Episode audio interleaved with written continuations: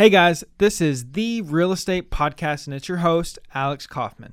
Now, before we dive into today's episode, I need you to do me a solid. Hit that subscribe button on your phone if you haven't done so already, and share this episode with just one person. It's going to help us get this information out to more people to learn about entrepreneurship and real estate.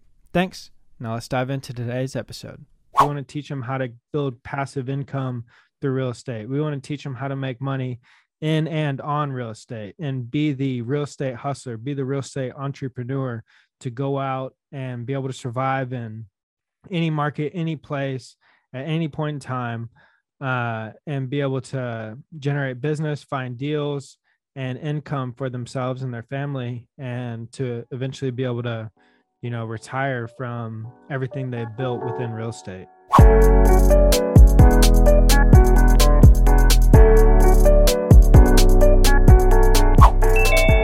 Right, so welcome everybody to the Kingdom Business Podcast, where we talk to leaders, entrepreneurs, real estate agents, professionals, tax advisors, anybody who knows anything about anything cool. And um, this is where we talk about how we can use uh, the strategies and tactics uh, in order to, to gain the resources in order to expand the kingdom.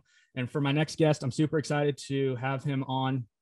Uh, he is a uh, uh, very experienced investor in multifamily and uh, also in recovery homes.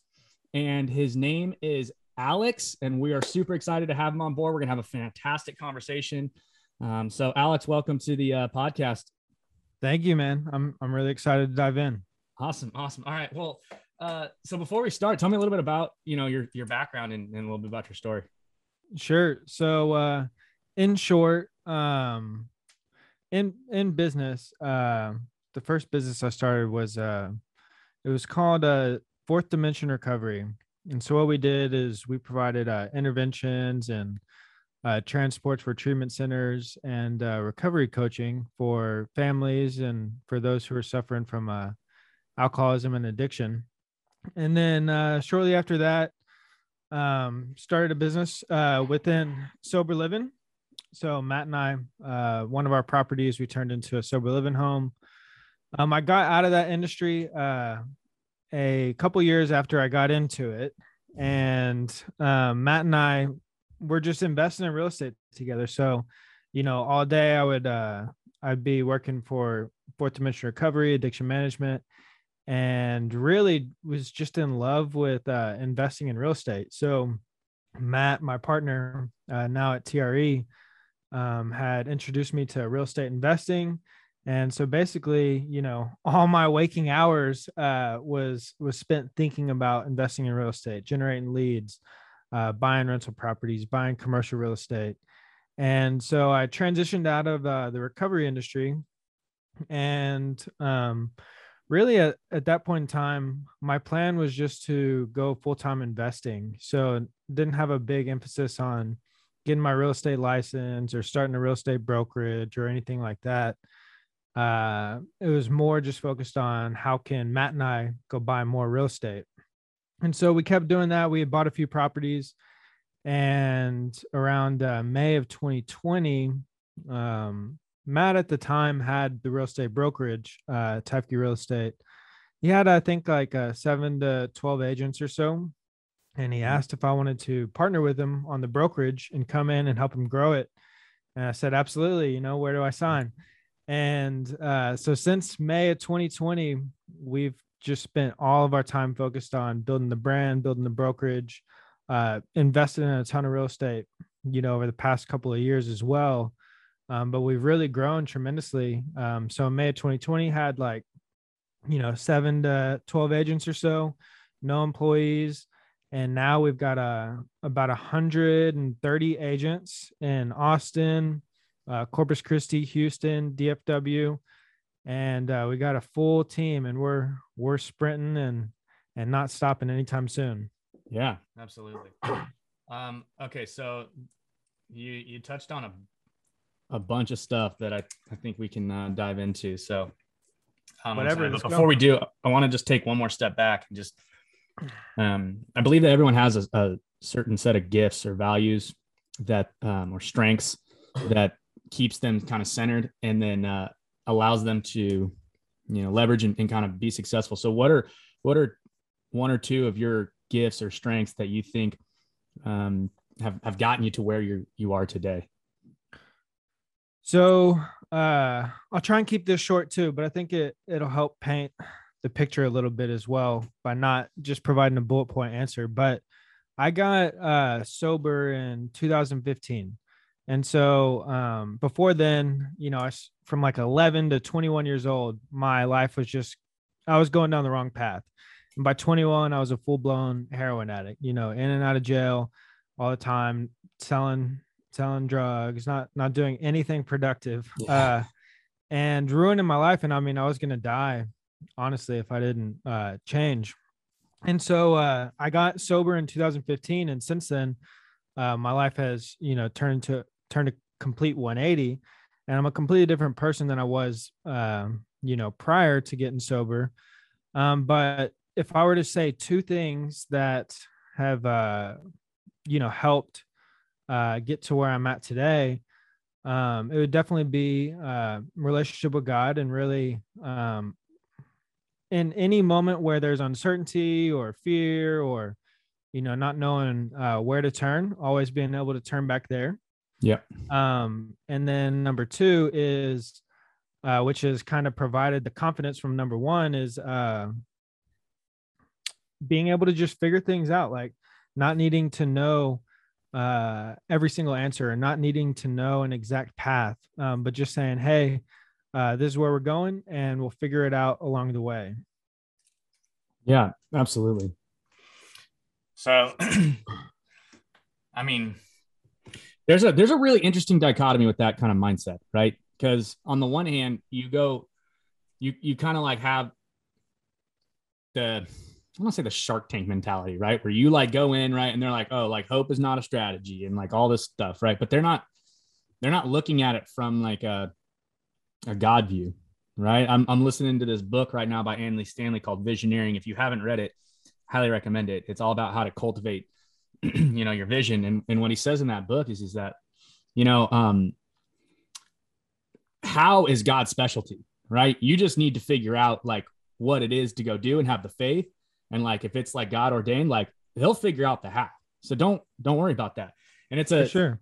it's a different it's a balance right? Because you don't just want to go into something without having any sort of like idea of what's going on but at the same time right you got to figure out like okay you know what like this might not seem possible right now but you know, with God, all things are possible. So we'll just Anything, kind of go by faith.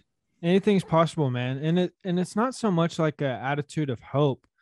Um, just for me personally, like uh I've realized that uh all this all this stuff, uh, you know, all the businesses, the real estate, uh, you know, podcasts, marketing, none of this stuff, uh um none of this stuff is is what makes me happy, right? yeah uh, at a at an internal you know deep level and like when i was um when i was you know getting sober and i had absolutely nothing but uh, a relationship with god that was the happiest i'd ever been in my entire life and i had absolutely nothing right? Yeah. And uh, i was working at firehouse subs making 825 an hour and so uh I, at that point i realized that that's all i needed to be happy.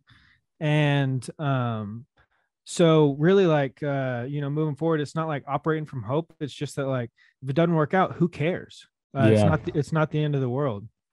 I like that i like that mentality and i bet you know how to make a mean sub because firehouse is really good. I do. Yeah yeah. Right on. So let's uh let's dive into this sober living thing really quick. So you got sober and is that what like prompted you to go into sober living homes? And then like let's kind of dive into the business side of that a little bit. Sure. So it is. Um, when I was getting sober, I was at a treatment center for for four months, and when I was at this treatment center, um, you know, like my life's changing. Uh, I'm experiencing God for the first time. I'm I'm happy. Like I've this is the first time I've been sober uh, for more than a few days um, for you know ten years, right? So I'm.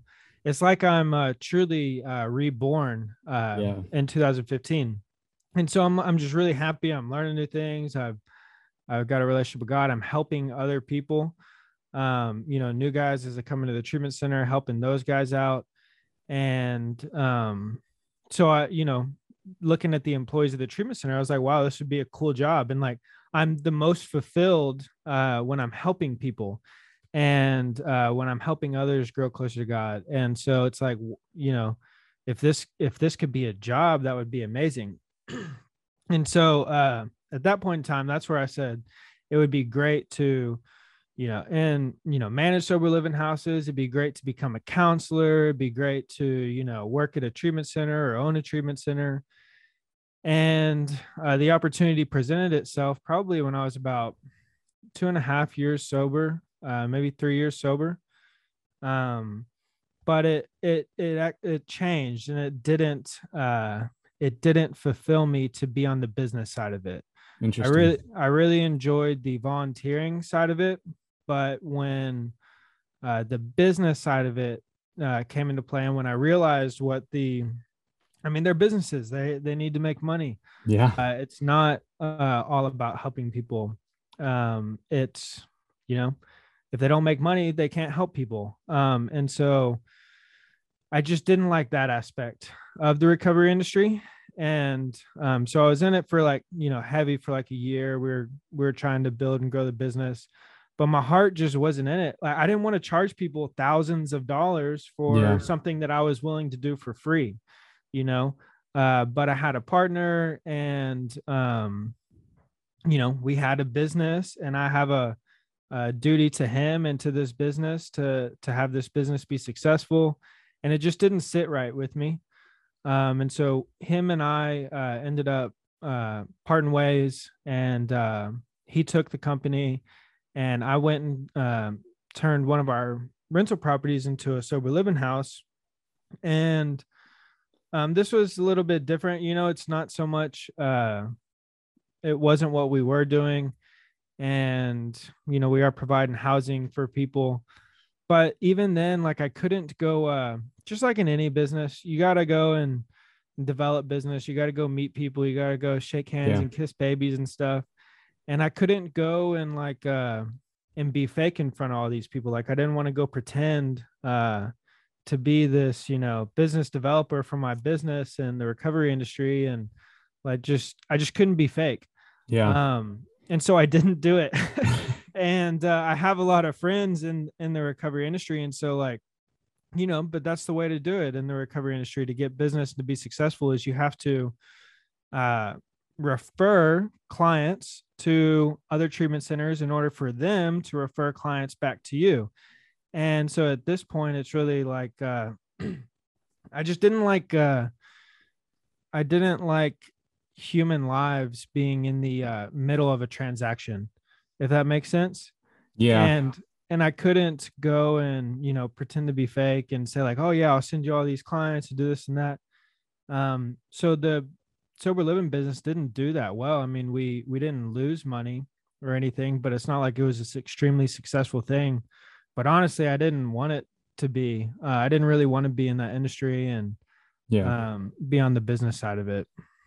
That's interesting. So we have that's it's it's interesting for me on a kind of more of a personal level because um, my, my my father and and I got this screaming deal in Riverside, um, California, and it's a it was like I don't know what it was like it was like a church or something at one point, but it's a single family house. It's on a couple of different like uh, parcels on like two and a half acres in the hills. It's like secluded, but it's like a mile and a half away from from this uh, UC Riverside Mm-hmm. And uh, it was a dump. Like, I don't know how he found it, but he found it and, and we got it. We locked it down.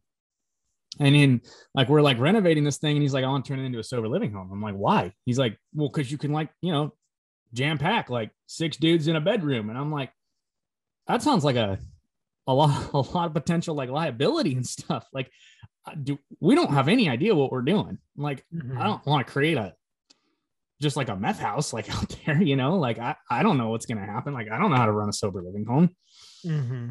so i got um i've been looking for people who would like manage it and like just try and like lease it out but i've, I've realized that i want like i don't have that um I, you know after talking to these people a lot of these people have like gone through it and so they know and and they're like they're convicted by it and like I mean, that's just not where our heart's at right now. Like we're just not not there. So it's like, okay, like how can I take this and like, you know, partner with somebody who who is convicted by it and doing stuff. But so I found this one group and and they are like trying to run through like the insurance and do like uh treatment center, like detox center, like all mm-hmm. that kind of thing. And so I'm like, that sounds like good to me, you know, like I don't, I don't know. And it, from what it sounds like, is that if you kind of have that heart for people, then it might be, it might be harder for you to like run the business side of things versus if you were kind of like detached from it. Because do you think if you were like not, you know, if, if like you didn't have that experience, that it would be a different mindset for you? Like, could you see it being a viable business like opportunity? Should you? It's a, it's a great business opportunity. You know, it it is. Uh, like I said, personally, I just didn't. Uh, um, in that industry or in that realm, I'd much rather just volunteer. Yeah. Uh, than have anything to do with with business, but uh, treatment centers um, make a tremendous amount of money. You know, insurance pays a lot of money for for uh, drug and alcohol treatment.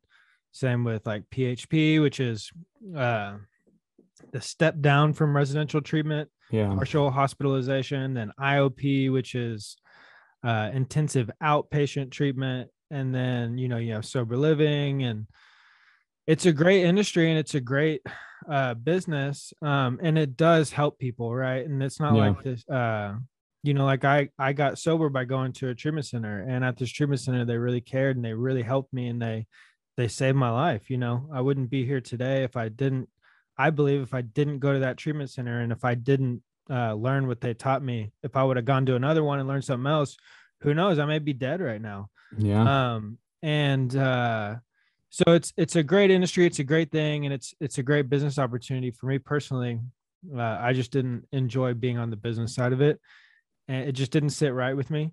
Yeah. And uh, I'd much rather just volunteer my time. But what's what's cool though is uh, we shut down the sober living house, and we were gonna turn it into an Airbnb because it's a fairly expensive house, and uh, you know to just get a long term tenant in there, like maybe it breaks even, but most likely it wouldn't break even, and we'd lose money on it. But it's a great property, and uh, so what we um, you know, God thing. Uh, I don't know how this came about exactly, but we're in the process of uh, renting it out after I moved out of there uh, from the sober living house, and uh, I got this call from somebody. It's like, hey, you know, somebody gave me your info.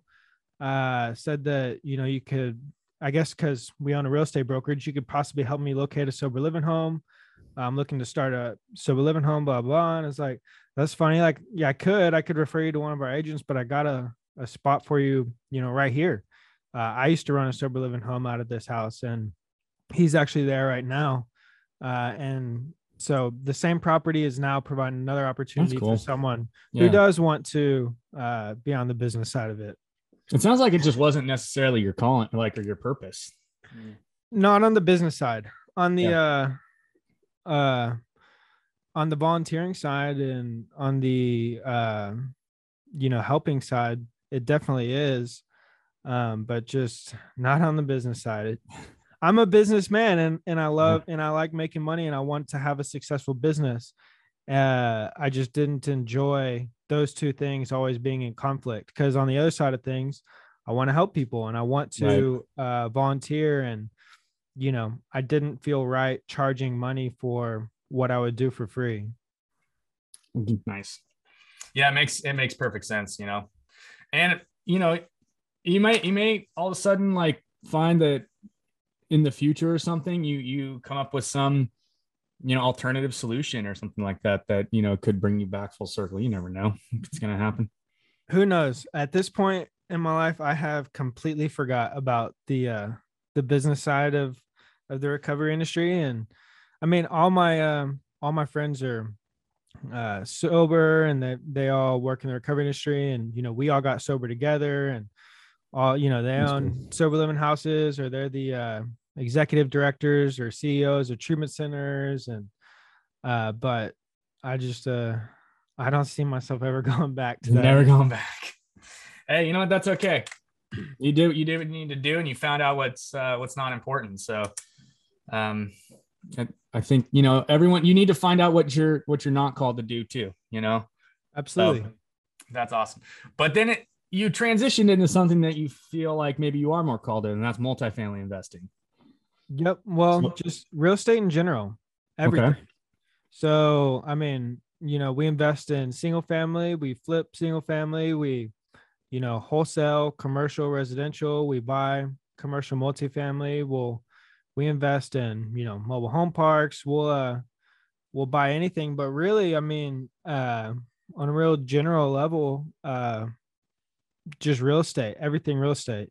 You know, we've got a real estate brokerage, we've got a construction company, we got a wholesaling company, management company. Um, and so my life and all of our businesses uh, work together within the the real estate industry as a whole. Yeah. So, what's your favorite asset class in right now? Um, I used to. Uh, if you would have asked me this a year ago, I would have said that uh, uh, commercial multifamily, okay. uh, or industrial, like uh, business warehouse parks. Uh, mm-hmm. Uh, I really like. Uh, but our mobile home park is is doing well. Uh, it's probably one of our best properties um, for cash flow, and it's it's a great location. But uh, honestly, I wouldn't say that there's a specific asset class that I like more than than the others. I do like uh, the the mobile home park side of things where there's no expenses. You know, it's just yeah. lot rent, or the uh, industrial side of things where, um, you know, net leases and it's really just like a shell right yep. it's a metal shell so there's there's not much maintenance or anything to be done there either uh, but ultimately we just like really good deals like if i can buy a $400000 property for 100000 at that moment moment in time that's my favorite property you know if i can uh, do the same thing on the commercial side of things like that's you know that's my favorite in that moment so really all we're doing is looking for for good deals wherever they may come from so how are you how are you finding these deals? In many different ways. We got 130 agents who mm-hmm. we teach to go out and find deals and they bring us deals. Uh it's what 138 right now at uh 4:30 we're going to meet one of our agents at a property in Round Rock that uh, she found that she wants to partner on. So we teach our agents to go out and find deals, and uh, we will partner with you on it you know we'll bring capital we'll bring the contractors we got everything in, in place to get things done um, and then matt you know all of matt's connections and matt's our bd guy so he yeah. goes and he builds relationships with everybody so uh, they come in through that you know we've got our wholesale company we got uh, four or five guys who are cold calling uh, owners and texting owners off market all day long um, you know we just find it by reaching out to agents, making offers ourselves. We're just, you know, constantly looking in in all these different uh areas. You guys are running a business, that's for sure. Trying. you guys got some you guys got some legs. Yep. Well, thank you. Yeah. So how did you how did when you came on, you said there was 12 agents. I think we were talking before before I started recording this. Like you had what, like 12 agents or seven agents or something like that. Matt said seven. I think he had like 12 though. When, okay, so when we, when we started. So how did how did you and and Matt, besides just being like super cool dudes, right? And and just being like, hey man, like we'll just go for it. Because when I was doing Matt, you know, talking with Matt, you know, he, he mentioned a couple things like, hey, no fear and and we're just no hesitation. We'll just we're just gonna go for it. Like, you know, and, and so like treating people right, right. And then like how can they, you know, how can how can we serve our agents, right? On top mm-hmm. of it, mm-hmm. as opposed to the the a lot of the franchise brokerages that are just I don't not not not really like that. So how did you go? How did you grow to 130 agents and then develop all of these different things? Brute force. Yeah. No, we uh I mean, yeah, we work really hard, you know. We we've worked really hard to get where we're at today and uh I still feel um like we're at the start line, you know, like we haven't even haven't even begun to go where we want to go. Um, but uh, man, we we have something special, and so it's it's different when you ask like uh, Matt, you know, that question who talks about you know these other brokerages and his experiences with other brokerages. Uh, but my only experience has been this. I didn't go to KW. I didn't go work for another real estate company. Uh, Matt and I, you know, developed this together, and I learned everything from Matt. And so, um, this has been my only experience. But comparatively speaking to to what other things are are being offered out there, we offer something extremely special and unique. And it caters to those who are similar to me and Matt who don't want to be you know just the best real estate agent. They right. don't want to be you know uh, just a commercial tenant rep uh, agent or broker right? They don't want to just go sell luxury homes in in west austin or whatever it is we cater to those who want to get the most out of real estate for themselves we also don't view I mean, our client is our agents, right? They are our clients. Um, so we don't view the consumer as our client. We're not trying to find, you know, new home buyers or or listings uh, and viewing those people as our clients. We're trying to find hustlers. We're trying to find uh, potential future entrepreneurs uh, to come join us in this path to uh, to greatness. And we want to teach them how to invest in real estate. We want to teach them how to build uh, their net worth. We want to teach them how to build passive income through real estate. We want to teach them how to make money in and on real estate and be the real estate hustler, be the real estate entrepreneur to go out and be able to survive in any market, any place, at any point in time, uh, and be able to generate business, find deals, and income for themselves and their family, and to eventually be able to you know, retire from everything they've built within real estate. Yeah. I mean, it's a it's a phenomenal model. Like I love the idea and it really kind of circles back to this whole like how can we serve you? You know, yeah, absolutely. Kind of mindset, which seems to permeate throughout your guys' entire organization. Because I'm sure that they're taking off. You know, you guys have built a culture, it sounds like that is all about how can we, you know, help others get what they want. Absolutely.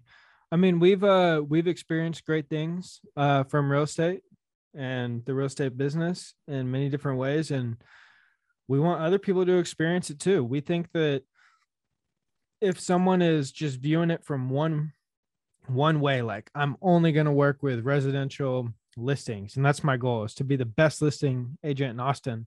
We think you're, you know, missing out on 95% of the value of the industry that you're in right and so we want to try and teach this and educate people and show them that um, hey there's all these other worlds and there's all these other things that you're missing out on and you're leaving opportunities and money on the table uh, every second of every day when only viewing it from you know from that mindset as opposed to this mindset. Right. So how do you and i asked matt the same question right? Like how do you stay i don't know focused on like what you're doing when it seems like with like the industry is so big, right? How how are you training your agents to to be able to go from one like type of of deal to another and still still be able to like add value and and I guess I guess I said this one to him like jack of all trades like master of none right? So how how are you taking that approach and ex, you know kind of like expanding it out to all these different asset classes like within real estate versus just the specialized like here's the deal. We um we are the master of one thing and we are specialized in one thing and it's finding deals.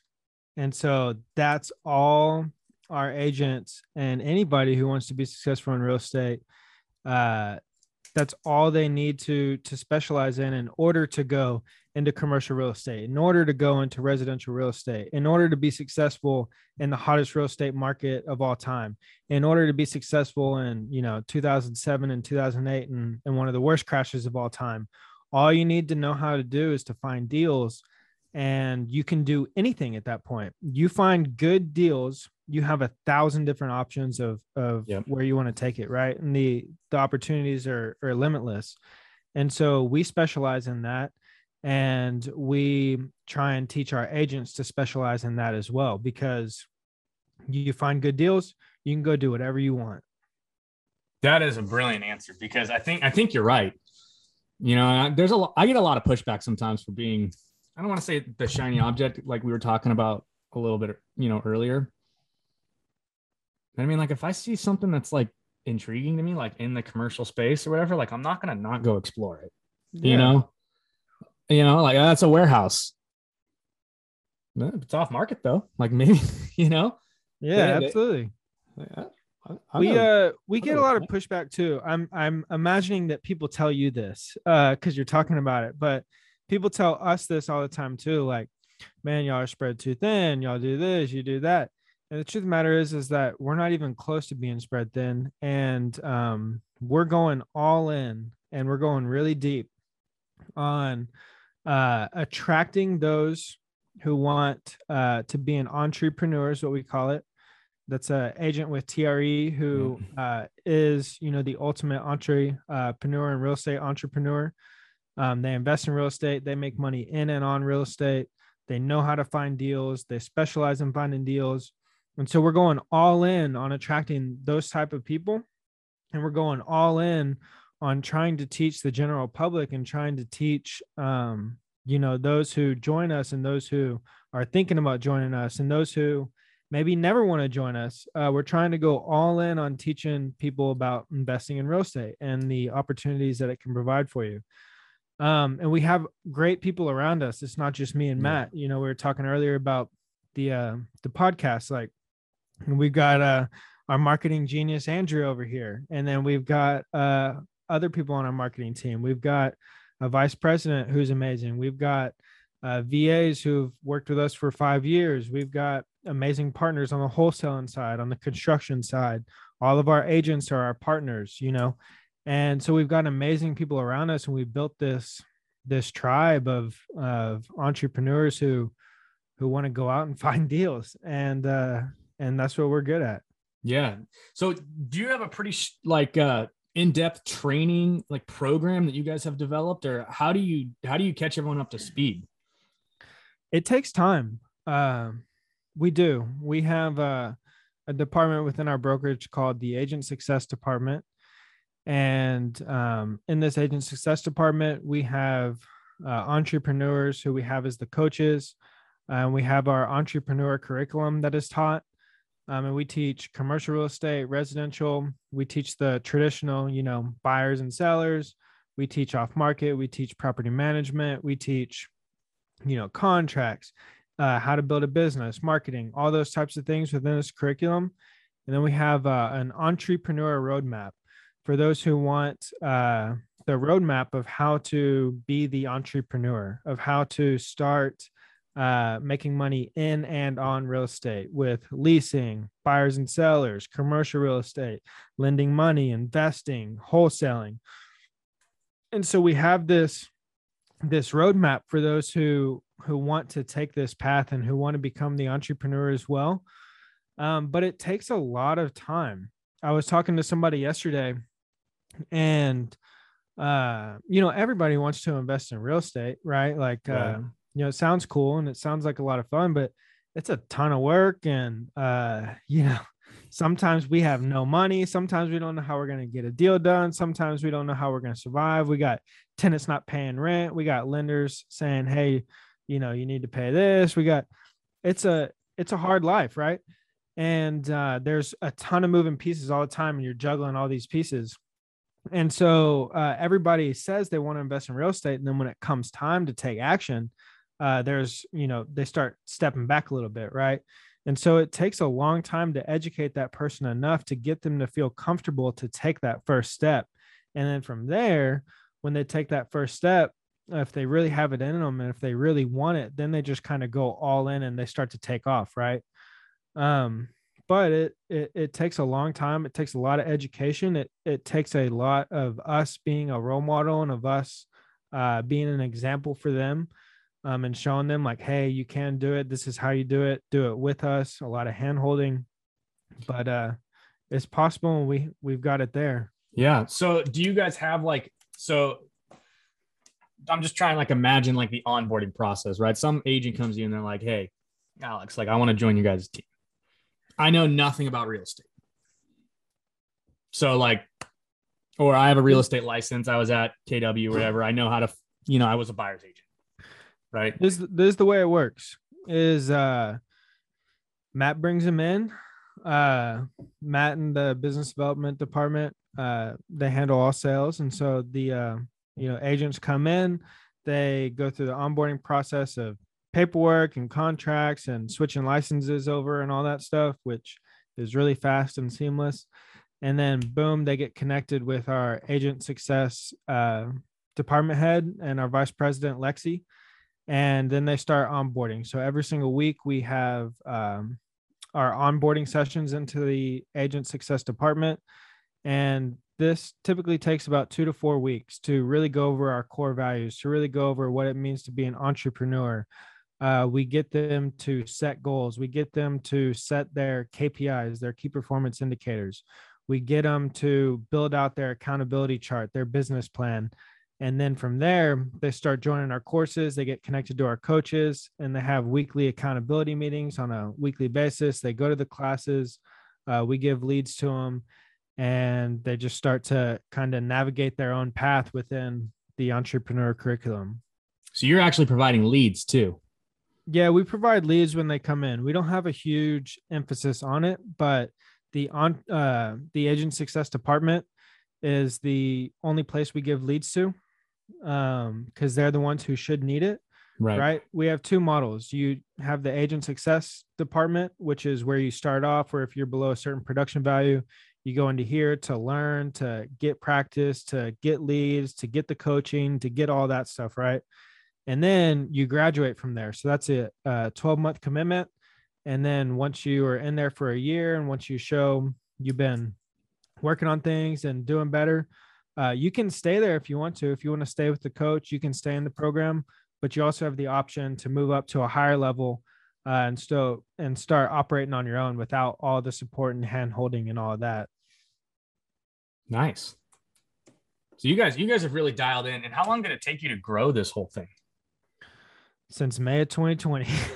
I mean, uh, that's relatively quick. I know, but it, Matt's been doing this for for 13 years, right? So Matt's been, you know, building his name. He's been building his relationships. Uh, yeah. Be- before the brokers at a property management company, uh, I forget how long they're building that for, but I would I would think what like three to five years, give or take.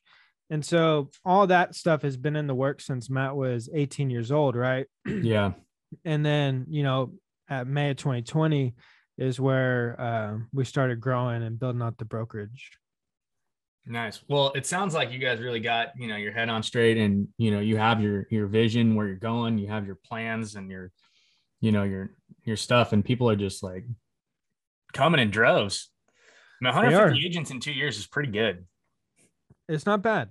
Uh it's not bad. Like i said i like to think that we're like not even close to where we want to be and we haven't even begun. And so i don't like to uh it definitely is we've accomplished a lot and we, we again we've got so many great people around us uh that have uh helped us get here to this point um but i you know I don't know. I know Matt views it this way too, but just I just like to view it as like, hey, we haven't even started and we've got so much more to do. Yeah. So do you guys have like your big like vision goals? Like do, like, hey, like we want to be this or whatever by this time, or what where where is the where is kind of like the the distant finish line? Like what does that look like? Obviously keeps moving because you're an For entrepreneur. Yeah, yeah. And that's the, you know, uh that's the issue is there is no finish line there's no like uh this much money or this many agents or this this this uh and we'll be satisfied or we'll be you know we'll stop doing what we're doing i mean we just uh i think we just love growing and we just love um building yeah. things and we love building with people and we love buying real estate we love doing deals the long-term vision is to be global long-term vision is to be the greatest real estate company in the world when uh, Elon Musk gets to Mars, we'll be on Mars too. You know, and the the goal is to build out the place, the best place in the world for those who want to get the most out of real estate to come to. And we'll develop uh, we'll develop you, we'll develop with you, we will uh, buy real estate with you, we'll do deals with you, uh, we'll teach you how to achieve financial freedom through real estate, and that's the the ultimate goal. Nice, yeah, I love it.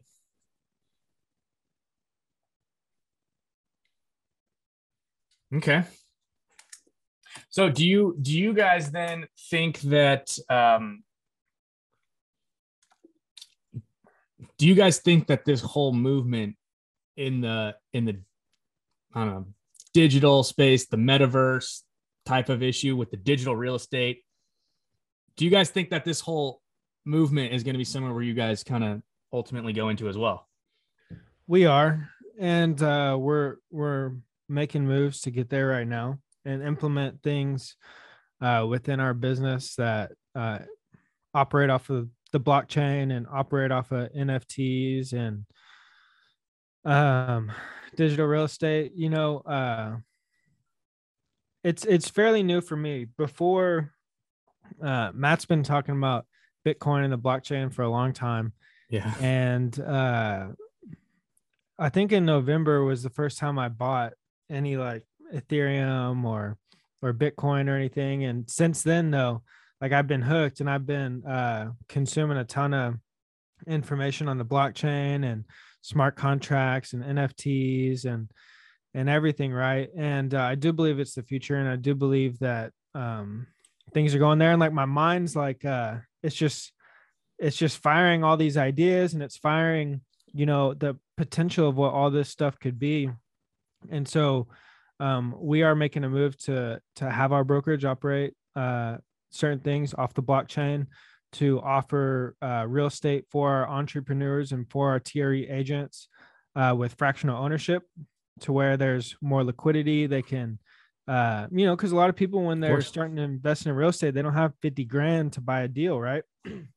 so, uh, having the ability for all of our agents to put 50 bucks into a deal and have that fraction of ownership in this deal and to be able to sell that when they don't want to be in it anymore right as opposed to being in it in the long run with us you know like uh, we can't just go to our real estate account and sell some shares you know right. but if there is fractional ownership via the blockchain we could yep. Uh, we, we want to offer some cool stuff um, via nfts that are specific to our, our brokerage i really love uh, listening to gary vee and uh, his ideas with with NFTs and what he's implementing uh, within his business and within his brand with NFTs. And we want to do something similar here at TRE.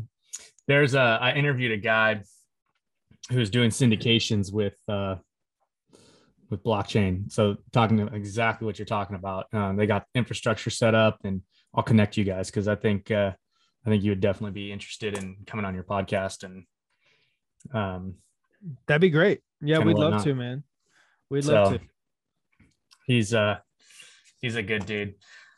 Um, all right. So we're kind of nearing the the end here, but uh, I wanted to kind of just get a couple of like lightning round type questions in for you and let's go. And uh, so what's your favorite leadership quote? My favorite leadership quote is that uh good is the enemy of great. Good is the enemy of great. Okay. Uh, any particular uh, book that you would recommend? Um, I would recommend uh, How to Win Friends and Influence People yeah, by Dale Carnegie or mm-hmm. uh, The Cash Flow Quadrant by Robert Kiyosaki. Okay.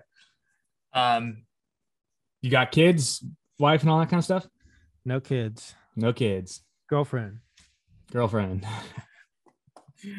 How old are you? Uh, I'm 27. 27. You got time. It's okay. Yeah, you know, uh, we want kids. We'll figure it out. But right now, uh, kids are a game changer, man. No desire. Kids are kids are kids will kids will really get in the way of uh, growing your business. Let's put it that way. Yeah. yeah.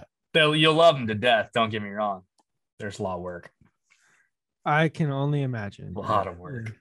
Um, all right. What are you most curious about right now? Uh, hmm.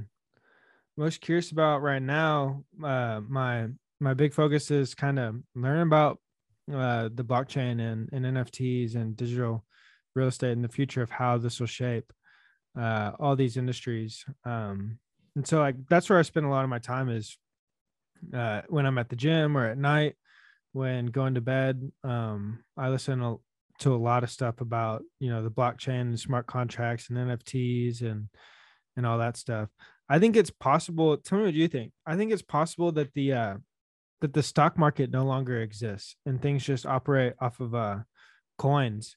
Uh, like Tesla has their Tesla coin instead of going through all the regulation of the SEC and the stock market and uh, things just kind of shift. Everything shifts to the blockchain.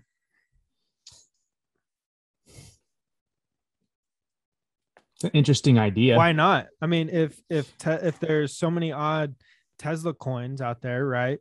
Yeah. And each coin is representative of this much ownership in Tesla, the company. Mhm. Why could it not uh, operate the same as a share of Tesla? I think at the at some point, right? It just it it might it might merge. Here's the thing: is they're it's they're like super similar, but they're different in in a lot of ways because I mean they appreciate like stock, right? They just they're not ownership of the company. Like They uh, could be. they could be, but then you're but then you're you're going back to kind of like shares, just shares on the blockchain. Is that I mean, I could see like the the stock market like integrating with blockchain. Well, that's what it is, right? I mean, that's what uh, that's what the coins are. It's it's uh, it's I don't know. I don't I'm not I'm not a total expert, but I think there's a fundamental difference between having ownership in an, the company and like um what's the difference between a piece of paper and a and and the coin? I think it's just the coin doesn't represent ownership in the companies yet. Like but a piece of a piece of paper didn't represent ownership in Tesla until it said ownership in Tesla, right? that's true. It's just a uh, it's just a uh you know, it's just a it's just something that says you have value in this, right? So I mean, you know, it could be anything. Yeah. But uh I don't know, I just think I think the financial markets are eventually going to I think it's, I think it's going to shape uh, a lot of different things in a lot in every industry. I mean, uh, it's 24 seven. Like I can at 3 p.m. today when the stock market closes down, I can still trade on uh, Coinbase. Yep. Uh, same on Saturday and Sunday. Same at midnight. Uh, I can send money to you uh, via our Coinbase wallets instead of having to wait till 9 a.m. when my bank opens and send you a wire. Um, I don't know. I just think it's gonna. I'm really interested in that. Why, so so okay, so let me let me play devil's advocate for you for, for a second. So why would why would the the owners of the companies want to no regulation. Yeah, but do you really think that they're not going to regulate that? Uh, I mean, that's the whole point is that it's not regulated, right? And Yeah. so Well, it's decentralized, right? Well, some of them are, some of them are, are not. And like, okay, so Coinbase, for example, right? Coinbase isn't like necessarily like regulated, but it's also not really separated. So if if you put your you money in go to- Coinbase, I you have like go to where the to- go ahead. I think you go to where the people are. Like uh, if the if the New York Stock Exchange or the uh, Nasdaq or the Dow did not have the accessibility to uh, all of these potential investors and to the public, then these companies wouldn't go to those exchanges either, right? They only go to these exchanges because that's the best way to raise capital. That's the best way to get the money. That's the best way to be accessible to this many people. And so uh, that's the only reason that they go to the stock market in the first place is because that's where the money's at. But if the money was elsewhere and more accessible in these other places, then why would they not go there? Well, does it? I guess I guess where I'm struggling is like, does it have to be an either or? Uh, I don't think so. I was just throwing that out there. That was just that was just a question I asked myself: is is the blockchain going to replace uh traditional stock market that's what i've been thinking i uh it's just a question i've been asking myself Yeah. every couple of days i don't Well, know I'm, I actually have not. I've never actually thought that that was like a thing. So you you kind of like you you you planted a seed that I'm now gonna like kind of think about a little bit because, and I'm trying to I'm trying to like talk through it and see. Okay, like not saying that it can't happen. I'm not saying that it won't happen. I just I have no idea. So uh, my initial like reaction though is like, okay, well, could it? Like what would that look like? And why would why would that happen right? So okay so the whys are it's more efficient right? You can trade yeah you could it's cheaper right? You can trade whenever. Um there's no uh you know there's there's there's not as many i don't know like uh hoops to jump through? yeah it's a, it's it's you know it, it could be it could be more seamless. And then from a company's perspective right like maybe they don't have to give up ownership and like have board members vote and maybe they're like people are okay with that. But then you know but then like if you were going to try to acquire a company like one of the ways to do it right is a, is a you just buy all their stock so Mhm. if you get rid of the ownership like piece of it, right? Or or maybe the the stocks become NFTs. And you just have to buy a certain number of NFTs and then that- that's basically stocks are NFTs. well i mean i don't know the answer here this is just a Yeah, uh, no, no, It's just, just a question I've been asking myself. But with Bitcoin, if there's, I don't know the number, I think it's 21 million. Uh, I believe so. If there's only 21 million Bitcoin ever going to be in existence, Mhm. then if you bought uh, more than half of, you know, uh, 10.5 million Bitcoins, then you would own the majority of, of Bitcoin, right? Uh, and so I would assume same concept here. You wouldn't want to have an endless amounts and you wouldn't want to have, you know, the ability for these coins uh, to be diluted by just infinite amount, right? So I don't know. It was just something I was thinking about. yeah, I wasn't uh I wasn't prepared for that at all. Well, you you asked what I'm most interested in, and and that's kind of what I'm thinking about. Is like, how does this play into what we're doing? I think that the blockchain and NFTs and smart contracts can be the catalyst. Because I mean, to be honest, like we've got very uh, bold goals. We've got very uh, a very bold vision, right? And to be the best real estate company in the world. Uh, that's why I feel like you know we haven't accomplished even anything close to where we want to go yet. yeah. And so to get to that level, I mean, it's going to take a lot, right? It's going to take a lot of work. It's going to take a big catalyst. We got to do something completely revolutionary. And I think that um, the blockchain, smart contracts, NFTs, and and all this, uh, by being ahead of the curve, I think that we can. I think that can be the catalyst to to accomplish amazing things and to get us that much closer to to our goals. So who do you think is gonna be like your biggest like competitor in the space? I don't know. We don't uh specifically with what we do, Yeah, like your your we don't really have uh, many competitors, right? Like if you look at us from a traditional real estate brokerage sense, uh, but we're not that. But if you did, you know, you got KW's the largest real estate brokerage in the world. You got EXP is coming up right behind them. You know, Compass, all these people, but uh, they don't do what we do.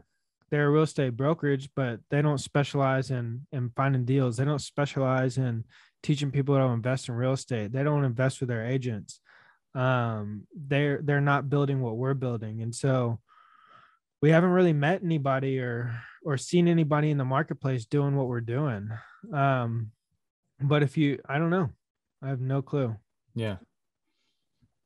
Well, just I mean, because that is a you know bull vision, and you need bull vision. We were talking, you know, before we started recording about you know uh, you know God visions and and how you know when you and and what is your true kind of like you know purpose for you know what what is uh, I guess what is the mission of your life, right? As I, I think everyone's purpose is to glorify the Father, but then like on top of that, right, like what are you going to like specifically do to do that? And a lot of people have. So I mean, if you're and I, I do really like really like your guys' approach. You know, it's it's a serve it's a serving based model where you're more focused on the agents, right? And cultivating the agents and and building their thing up, right? And then teaching them the I guess the one thing that really matters, finding deals, right? And how obviously there's a lot of intricacies with those and special deals and all that kind of stuff, right? Structuring them and, and that kind of thing. But yeah, I really like your guys' approach. So you're not necessarily trying to become a brokerage, you're trying to become the best at teaching people how to be entrepreneurs through real estate and on real estate.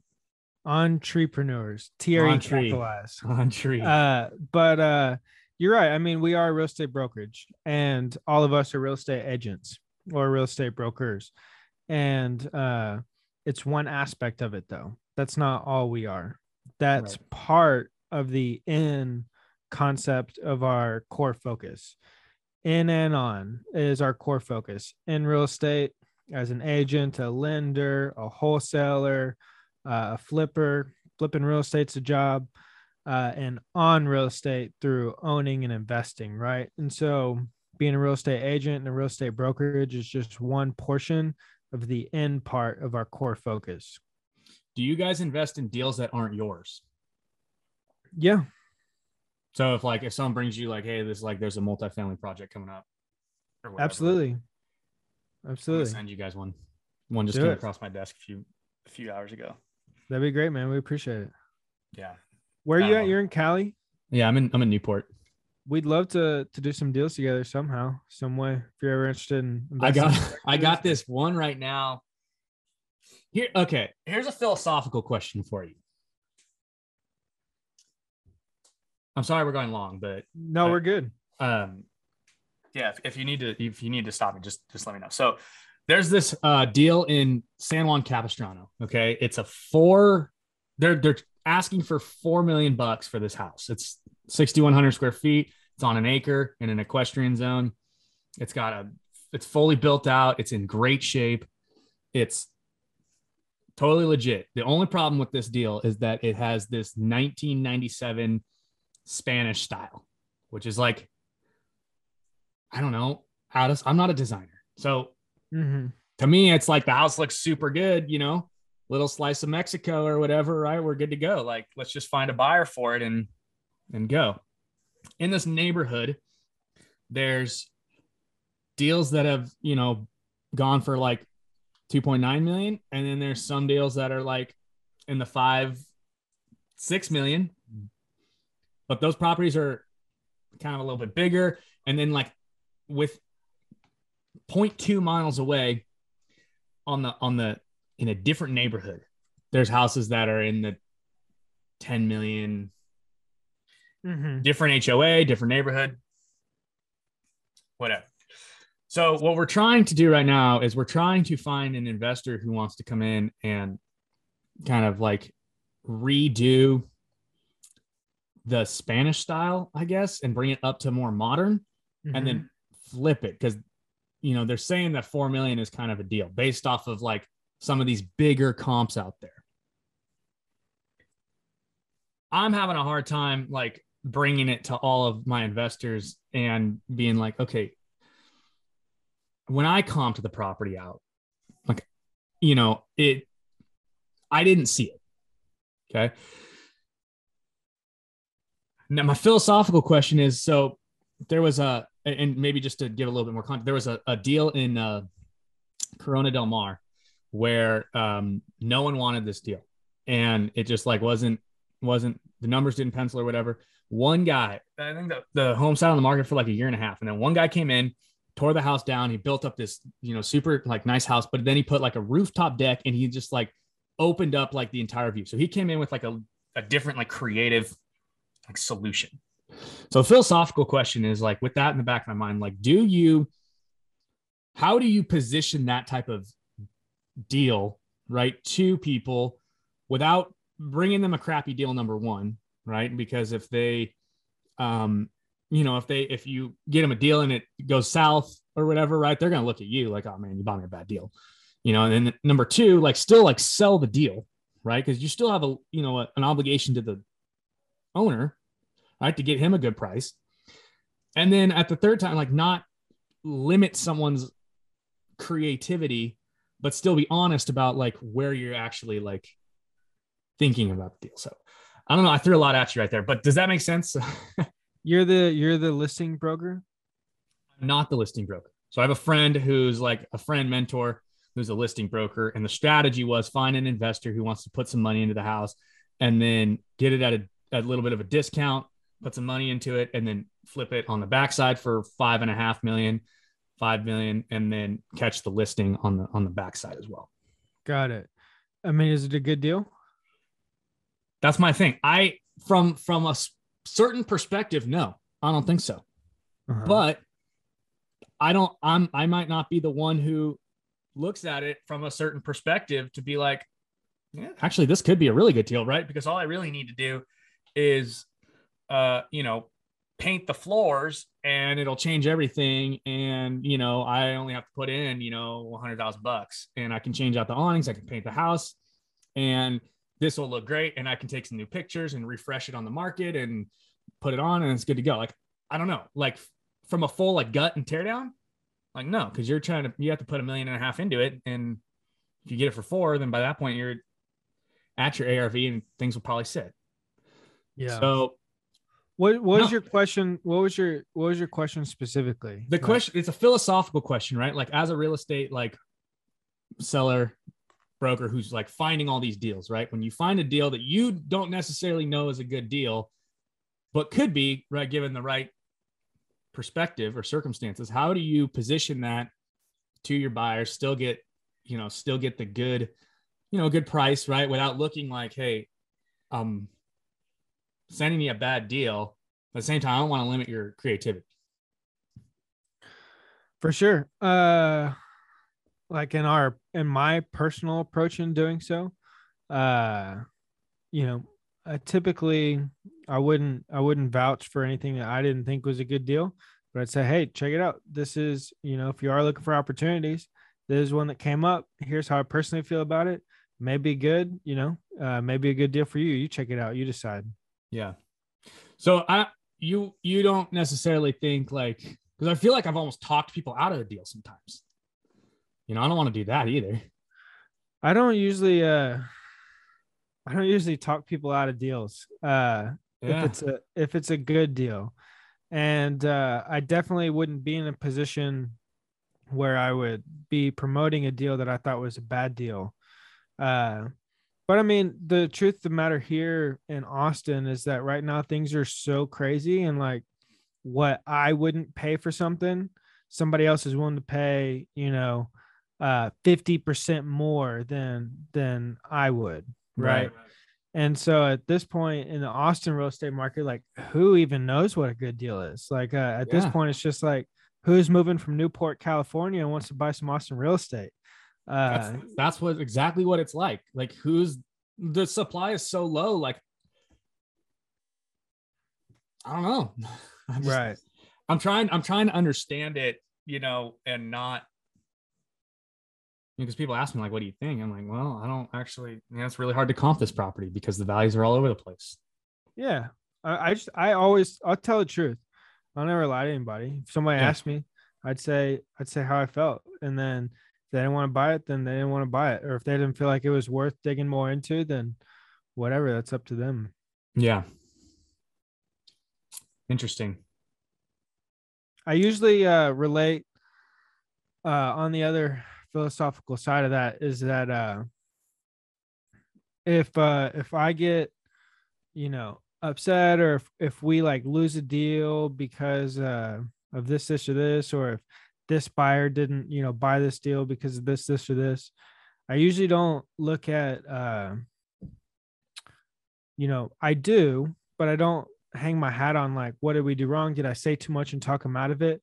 My my solution to that problem is more of we don't have enough deals or we don't have yeah. enough buyers. And so we need to go put this in front of more people. And if I had more buyers, if I had more deals, not only would I not be concerned about this one over here if I had 200 going on, but uh, it's like I didn't do enough to get it in front of enough people, as opposed to uh, you know, this specific thing ruined all the possibilities for it. So Does that you're- make sense? Yeah. So basically, you need to have a pipeline that's not anemic, and you have a fat buyers list where you can just send it if it's not for some people. More, more, more, more, more, more, more in the pipeline, more buyers, um, and I think that's the solution. Yeah. This one just this one's just I don't know what it is about this deal, but like because the house is really sick. Like it's it looks really good. You know, I just I don't know. And like this- I, I'm seeing stuff from the other agent, and I'm just like, dude, like that's just like I don't know if that's true. Like it doesn't like Yeah, well, probably not. Like I don't I don't know. Like I she was like one of the things was like uh it changed from like hold to expired, and she's like it just came on the market at six million, like this comp, and I'm like. It says expired. It's been set on the market for 280 days. Like, what are you talking Right. about? Like, where? Yeah. How am I wrong here? What? What am I? What am I not seeing? Yeah, they're they're probably not. It's probably not the truth. And I mean, I think that people just, especially right now, I think people just have no clue what to do. Right? We had an appraiser. Uh, where I'm sitting right now is in downtown Round Rock. This is uh just north of Austin. Great suburb. Ton of people live here. So much stuff to do. A lot of jobs. Dell is headquartered here. Um, great city, right? And I'm sitting here in downtown Round Rock. We own this duplex uh, today, actually, after this, we're uh, after this podcast, we're buying another property here in downtown Round Rock. It's going to be our new office. Um, and two days ago, the appraisal came back, uh, and it was like way low. It was it was way low, lower than what we're paying for it. And uh, so, of course, we tried to debate the appraisal. Um, and the appraiser he chose uh, three comps. Um, so where I'm sitting to, this is downtown Round Rock. Um, Okay. This is not, you know, some random neighborhood. This is downtown Round Rock, and downtown Round Rock is coveted, and it's a great place to be, and it's good real estate. And all Round Rock is good real estate, but this is more special. We're downtown, and um, it's also all zoned MU2, multi-use two. So it's not just residential.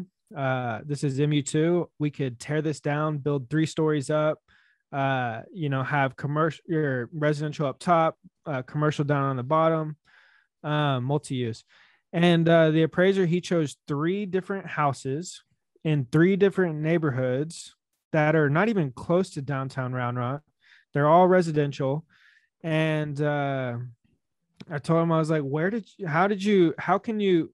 How can you come up with the opinion of value of this property for three strictly residential properties in horrible neighborhoods that are not in downtown Round Rock?" And he said, "Well, I couldn't find anything similar, and like." Hey, uh, you know, in 2015, this is what people were buying in downtown Round Rock, and your property doesn't meet that. It's like 2015. This is 2022.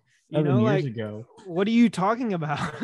At least post COVID, me like, I know, and and a lot has changed in the last seven years, yeah, and, and you can't buy anything. in almost a decade. I know, and so you know, I don't think people really even know what, know what they're doing. Um, I would love to like get an appraisal on a property from seven years ago comps. Like that would be phenomenal. Like and buy that. Like, oh yeah, this property sold for two hundred fifty thousand dollars seven years ago. Like it's worth a million and a half now, but hey, I'm Well, confident.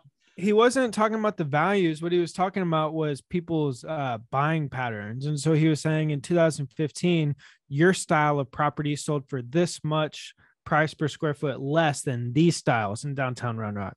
And it's like, okay, you know, uh, great point. We're in 2022 and you can't buy anything in downtown Round Rock.